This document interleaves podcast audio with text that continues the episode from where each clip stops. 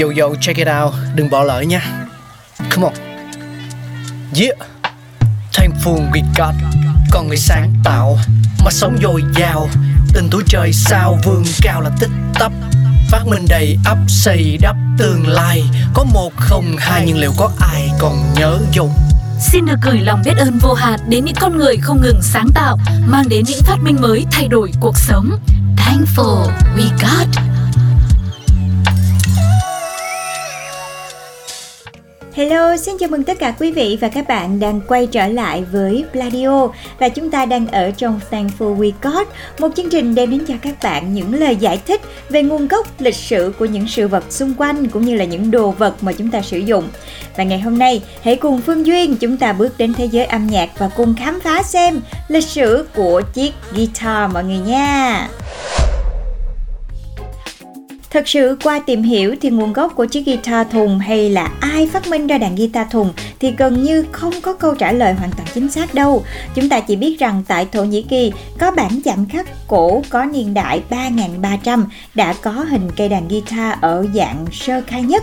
Còn lại ở khắp nơi trên thế giới đều có những phiên bản cổ giống như đàn guitar ở dạng sơ khai và đi cùng với chúng là những câu chuyện ở mỗi vùng miền khác nhau và theo thời gian, đàn guitar dần dần có những biến thể. Chúng ta có thể kể đến hai nhân vật gần như được coi là người phát minh ra đàn guitar và những thay đổi mang tính quyết định để biến từ một nhạc cụ sơ khai thành đàn guitar giống như ngày nay. Bằng cách theo dõi quá trình thay đổi của cây đàn guitar từ sơ khởi tới ngày nay thì chúng ta cũng có thể có được câu trả lời cho mình, ai là người phát minh ra đàn guitar thùng. Đầu tiên đó chính là Antonio de Torres Jurado. Ông là một nhạc sĩ thế kỷ thứ 19, ông là người được ghi nhận đã phát minh ra cây đàn guitar hiện đại vào khoảng năm 1850. Ông đã thay đổi tỷ lệ của cây đàn guitar hiện có thời đó để mang tới những đặc điểm mới, rõ ràng hơn. Những thay đổi có thể dễ dàng nhận thấy đó chính là phần thùng đàn, chỗ mở rộng và eo hẹp. Ông cũng thay thế chốt gỗ bằng bộ chỉnh cơ. Nhìn chung, thiết kế cây guitar mới của ông có kích thước lớn hơn những cây đàn guitar cũ cùng thời. Ông là một nhạc sĩ, nhà thiết kế cực kỳ sáng tạo, người đã tạo ra những thay đổi cho cây đàn guitar vượt xa so với cây đàn guitar thời đó.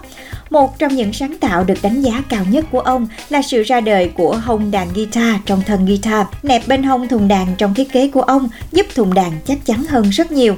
Phần cân đàn được thiết kế để đảm bảo không bị gãy dưới sức căng của dây, kéo giữa đầu và thùng đàn. Thiết kế mới của ông cũng mang tới thay đổi lớn với âm thanh của cây đàn guitar thùng.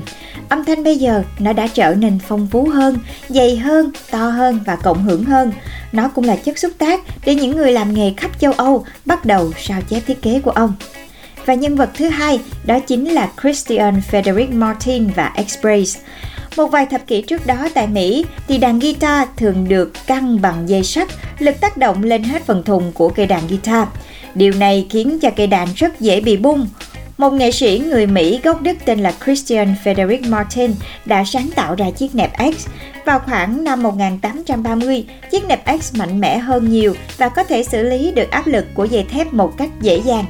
Thiết kế của Martin với dây sắt mang lại âm thanh vang vọng, sôi động và dễ dàng chơi hơn. Sự thay đổi này đã chứng kiến khác biệt rõ rệt trong nền âm nhạc. Thay đổi về hợp âm nghịch, khác xa so với hợp âm cổ điển mang phong cách Tây Ban Nha, Antonio de Torres Jurado. Những cây đàn của Antonio de Torres Jurado đã được chuyển tới Hoa Kỳ do những người nhập cư châu Âu mang theo.